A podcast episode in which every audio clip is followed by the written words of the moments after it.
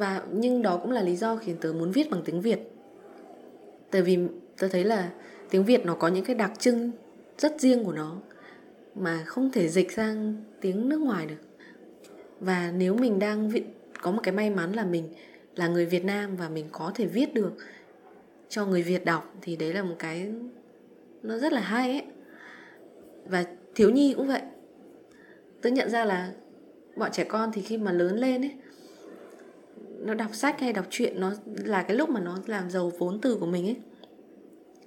Thì những cái câu, những cái tác phẩm dịch về nó nó vẫn là những tác phẩm rất hay, rất là đỉnh luôn ấy. Nhưng mà cái ngôn ngữ dịch thì nó vẫn là ngôn ngữ dịch.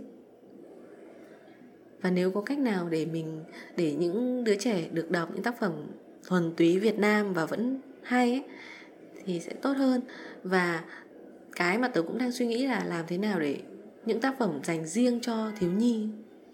Chứ không phải là mình mình nghĩ là mình viết cho thiếu nhi nhưng mà thực ra mình viết cho bố mẹ thiếu nhi ấy. cái này nói từ kinh nghiệm một người từng làm nhà xuất bản. Thì mình thấy là ở Việt Nam chủ yếu vẫn là bố mẹ chọn sách cho con, chứ không phải là các bé tự chọn. Cho nên là nhiều khi ờ, cái mà mình mình muốn tập trung thu hút thì lại là cho phụ huynh, chứ không phải là cho trẻ em. Và cái việc là người lớn thường nghĩ rằng là, tôi từng là trẻ em. Tôi biết là chúng nó cần gì, chúng nó biết gì đấy thì cái đấy chưa chắc đã đúng. Thường là không đúng. Ừ. cái đấy thì tớ không biết đấy tớ chờ chắc tớ chờ con ấy nhưng mà đấy. Nhưng mà mình thấy là uh, có rất nhiều tại vì là mình vừa làm việc dưới cương vị làm ở nhà xuất bản nhé và cả một uh, là một tác giả nhé thì mình thấy là uh, lũ trẻ có một cái cảm nhận hoàn toàn khác cái suy đoán của chúng ta ấy tức là tại vì hồi xưa mình làm à, một số tác phẩm sách tranh ấy, thì sẽ có một cái bước gọi là đọc thử. Thì sẽ đưa cho một số em nhỏ độc giả mục tiêu của cái cuốn sách đấy á, đọc thử và phỏng vấn các em ấy, xem là các em ấy à, thấy cái chi tiết này như thế nào, có ok không, em có thấy thích không, rồi các thứ. Và 10 lần ấy, thì 9 lần tất cả những cái dự đoán của đội làm sách hoàn toàn khác với cái phản ứng của các em. Không bao giờ trúng được cả. Ừ. Tớ hiểu. Đấy cho nên là mình nghĩ là cái việc chọn sách nó cũng phần nào giống như vậy. Mình thì mình không không cực đoan đến mức bảo là uh, phụ huynh hãy để uh, các em chọn hết. Nhưng mình nghĩ là nên cùng các em chọn và không chỉ cùng các em chọn mà còn cùng các em đọc nữa. Thì mình mới biết được là à em ấy hiểu, các em ấy hiểu cái cuốn sách này đến đâu, hoặc là các em ấy thích những cái câu chuyện như thế nào. Tớ cũng nghĩ vậy đấy. Và khi mà con còn nhỏ ấy, thì có thể bố mẹ vẫn sẽ là người mua sách cho con. Thì cứ mua nhiều ấy, đúng không? Ai cũng mua nhiều à. thì cứ mua về và xem xem là con mình sẽ thường bị thu hút bởi những cuốn như nào. Và tớ cũng là một người mà trong quá trình khi mà đọc sách cho con ấy thì tớ nhận ra là bọn nó luôn để ý những cái mình không bao giờ để ý. Ừ đúng. Bọn nó hiểu khác hẳn luôn. Nó hiểu khác hẳn luôn.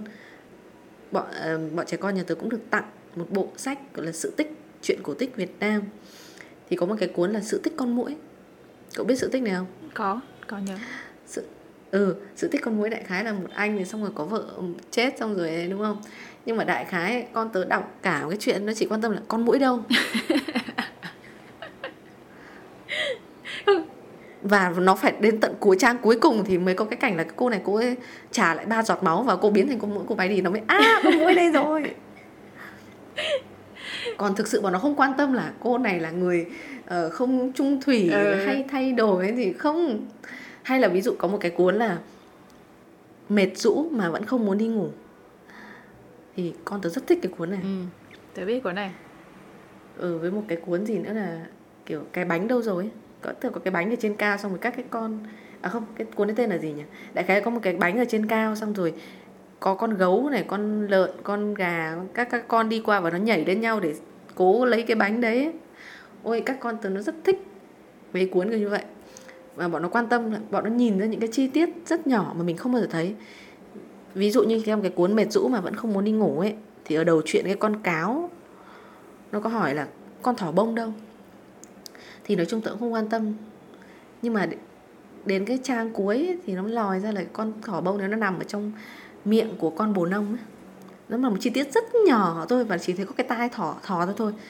Nhưng mà hai, hai đứa con là tới mỗi lần nhìn thấy cái trang nó nói con thỏ bông đây rồi. Và chồng tớ rất sốc và chồng tớ cứ hay hỏi ôi sao nó biết? Anh không để ý là có con thỏ bông trong cái chuyện này luôn ấy ừ, đúng. Đó đó. Hoặc là trong cái chuyện mà cố gắng lấy cái bánh ấy, ừ. thì nó cũng để ý là đến cái khanh cuối ấy, là cái con quạ mà nó cứ đậu từ đầu chuyện đến cuối chuyện ấy nó đã cắp mất cái quả cherry và bay mất. Và mình không bao giờ để ý cái đấy mình chỉ để ý là cái bánh thôi. Đấy. Khi mà tớ làm uh, Facebook ấy tớ cũng sẽ thường chèn thêm những cái câu chuyện ngoài lề như vậy. Tức là những câu chuyện nó không liên quan, nó không ảnh hưởng trực tiếp tới cái cái mạch chuyện chuyện lớn của cái tác phẩm ấy. Mà nó là những cái câu chuyện ngoài lề, kiểu tự nhiên mình nghĩ ra cái gì đấy mình thấy buồn cười thì mình vẽ linh tinh nhỏ nhỏ xung quanh vào á, các cái chi tiết nhỏ. Nó không xuất hiện ở trong text. Nhưng mà những cái đấy khi mà mình mình làm, mình vẽ như tớ ấy tôi thấy rất là vui, rất là buồn cười. Tự mình thấy buồn cười ấy, mình thấy rất vui, mình rất là hào hứng khi mà làm những cái đấy.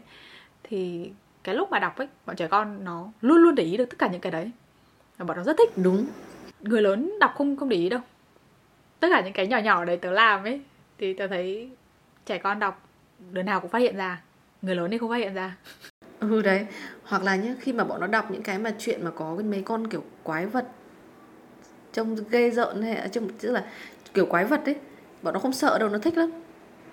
Hoặc là nó nó đọc kể cả những câu chuyện có cái hơi buồn ấy nó cũng không nó cũng không buồn hay nó không sợ gì đâu nó nó thích lắm kiểu như là tớ cảm giác là chúng ta đã lớn hơi lâu ấy. Ừ, và chúng ta đã chuyển sang một giai đoạn khác ấy. Thì mình không thể nghĩ là mình đã đi qua nên là mình mình hiểu cái giai đoạn hồi đấy đâu. Tại vì hồi đấy mình là một cái mình khác. Và bây giờ mình là một cái mình khác. Thành thật tớ nghĩ là không nhiều người nhớ được hồi bé mình như thế nào đâu. Ừ chắc chắn là tớ không rồi đấy. Đấy không nhớ đâu. Mà ví dụ như ngày xưa mình đọc những cái tác phẩm mà nghe có vẻ rất kinh dị như là tấm cám chẳng hạn. Tấm uh, nấu cám thành mắm cơ mà. Xong rồi gửi về cho mẹ cám ăn cơ mà. Nhưng hồi bé mình đọc mình có thấy kinh dị gì đâu. Mình không để mình không để cái chi tiết đấy vào đầu luôn á.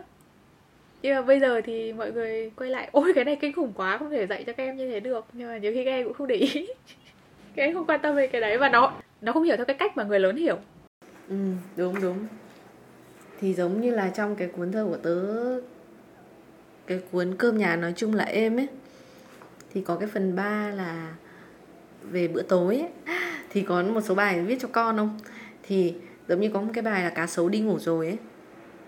Thì nó diễn tả đúng cái mà tớ đã trải nghiệm qua ấy. Tức là ví dụ như khi mà tớ kể lại câu chuyện quàng khăn đỏ chẳng hạn, là tớ dùng một con thỏ và tớ nói là bạn thỏ bây giờ sẽ quàng khăn đỏ sẽ đi vào giữa rừng để đến nhà bà đúng không? Thì con tớ nó không cho. Nó bảo là tại sao bạn phải đi một mình?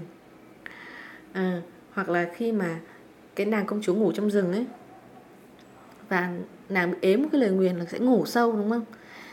Nhưng mà con tớ nó nói là ngủ nhiều thì cũng tốt. Tức là bọn nó luôn nghĩ ra những cái mà mình không nghĩ.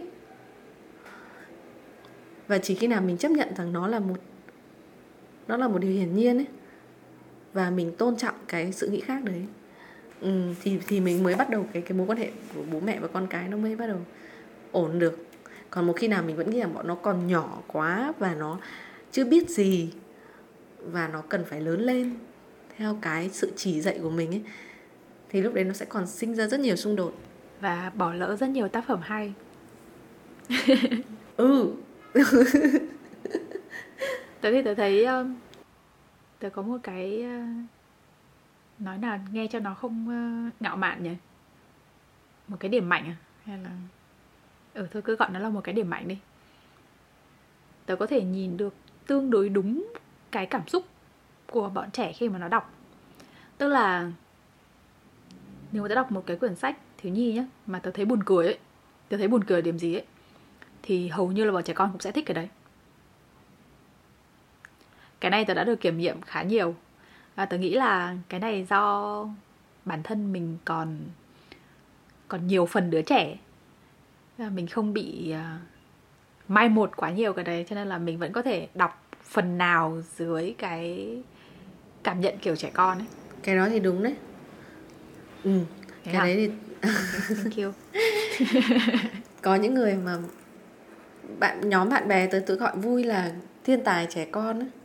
tức là những người mà khi mà họ lớn lên rồi nhưng họ vẫn vẫn giữ được cái lối nghĩ của của trẻ con. Và thực ra cái đấy là khó. Trong khi mình vẫn phải sống cái phần đời của người lớn ấy. Ừ. nhưng mà tôi nghĩ là điều đấy rất là hợp, phù hợp với ờ, cái công việc của cậu. Ừ. Và đấy là cái may mắn. Nhưng mà như tớ thì tớ hồi nhỏ tớ đã luôn muốn được lớn lên. Mình cứ nghĩ kiểu lớn lên thì sẽ vui hơn ấy. Nhưng mà nhưng mà không. Ừ nhưng nhưng khi mình lớn lên rồi mình có một cái may mắn. Ờ không phải may mắn nhưng mà, gọi là gì? Thì mình có con. Và một, khi mình ở gần một đứa trẻ nó giúp mình gợi lại. Cũng không hẳn gợi lại, hồi nhỏ tớ không được thú vị như con của tớ bây giờ hoặc cũng có thể là cái sự thú vị ngày đó mình không được để ý nhiều. Nhưng mà khi mà bây giờ tớ ở gần một đứa trẻ và tớ nhận ra là thế giới đây nó rất thú vị ấy, thì nó gợi cảm hứng cho mình rất nhiều. Nhất là khi đó là khi mà tớ nói rằng tớ muốn thử tìm hiểu và phát triển về mảng thơ chuyện cho thiếu nhi. Đó bởi bởi vì mình đang ở một cái, cạnh một cái nguồn năng lượng rất là tuyệt vời ấy. và mình muốn được học học hỏi từ đó thì đó, hy vọng trong tương lai thì tớ sẽ có thể làm ra một số tác phẩm nào đó để giới thiệu đến mọi người.